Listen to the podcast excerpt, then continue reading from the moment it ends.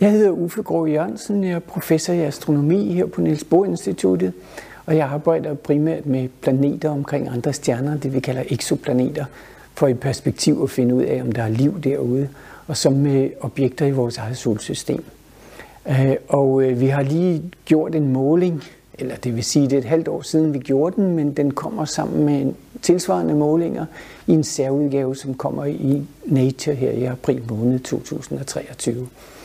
Øh, det eksperimentet gik ud på, det var noget, en satellit NASA havde lavet, som kolliderede frontalt med det, man kalder en asteroide, altså et lille himmellegeme i det her tilfælde på 150 meter i diameter, som kredser rundt omkring solen, men som med mellemrum kommer tæt på jorden.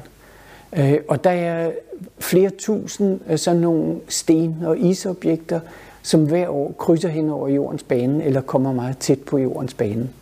Så det man gerne vil, det er at prøve at finde ud af, kan vi skubbe dem væk, hvis de er på kollisionskurs med jorden. Fordi sådan en sten på 150 meter i diameter, selvom man kan synes, at det er jo ikke så stort i forhold til meget andet, vi kender, så skal man tænke på, at den kommer altså med en hastighed på typisk 100.000 km i timen. Og forestil jer en lastbil, der kører med 100.000 km i timen og kører ind i et hus. Øh, det er hastigheden, som gør den store skade. Så de kommer med en enorm hastighed på.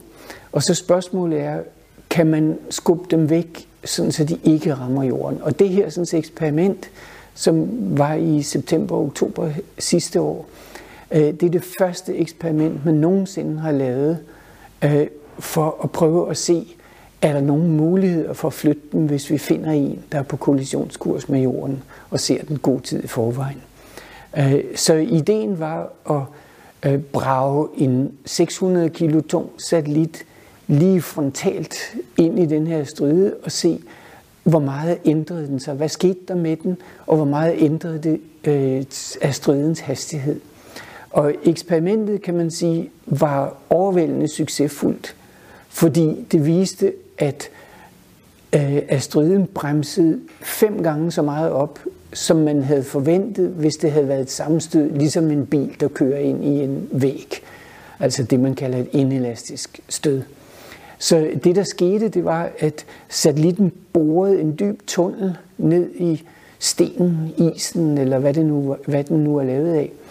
Øh, og det fik det hele det indre af asteroiden til at koge, og der stod en dampstråle ud af det der hul, som satellitten havde boret, som virkede præcis ligesom en jetmotor på en raket.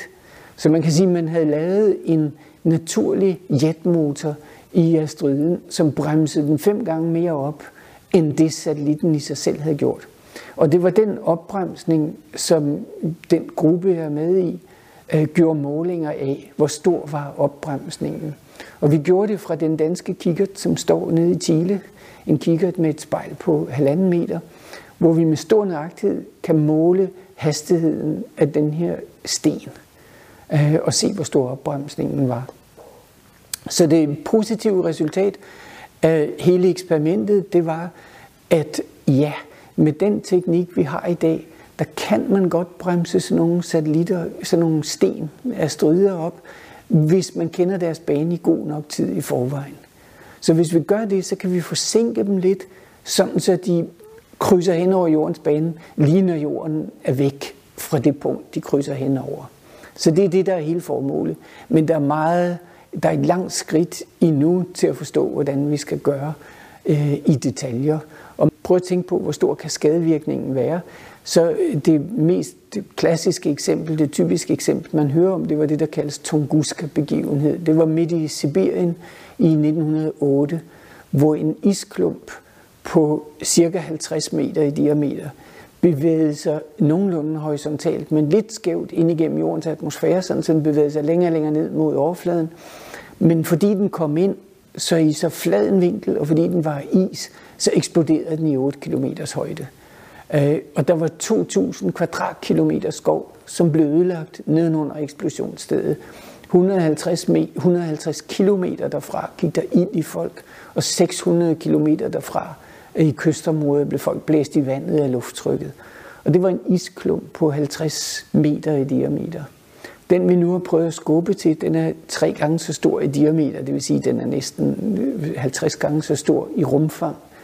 Øh, så skadevirkningen med en sådan en vil være kolossal. Altså det vil være noget, vi aldrig nogensinde har set i historien før. Øh, og øh, det er noget, som vi uhyggeligt nok ikke har noget beredskab for.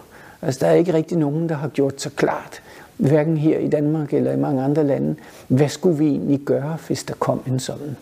Og der kan man måske nogle gange tænke, når ja, så skal vi bare øh, tænke, det var ærgerligt, og det var så her, det slutter.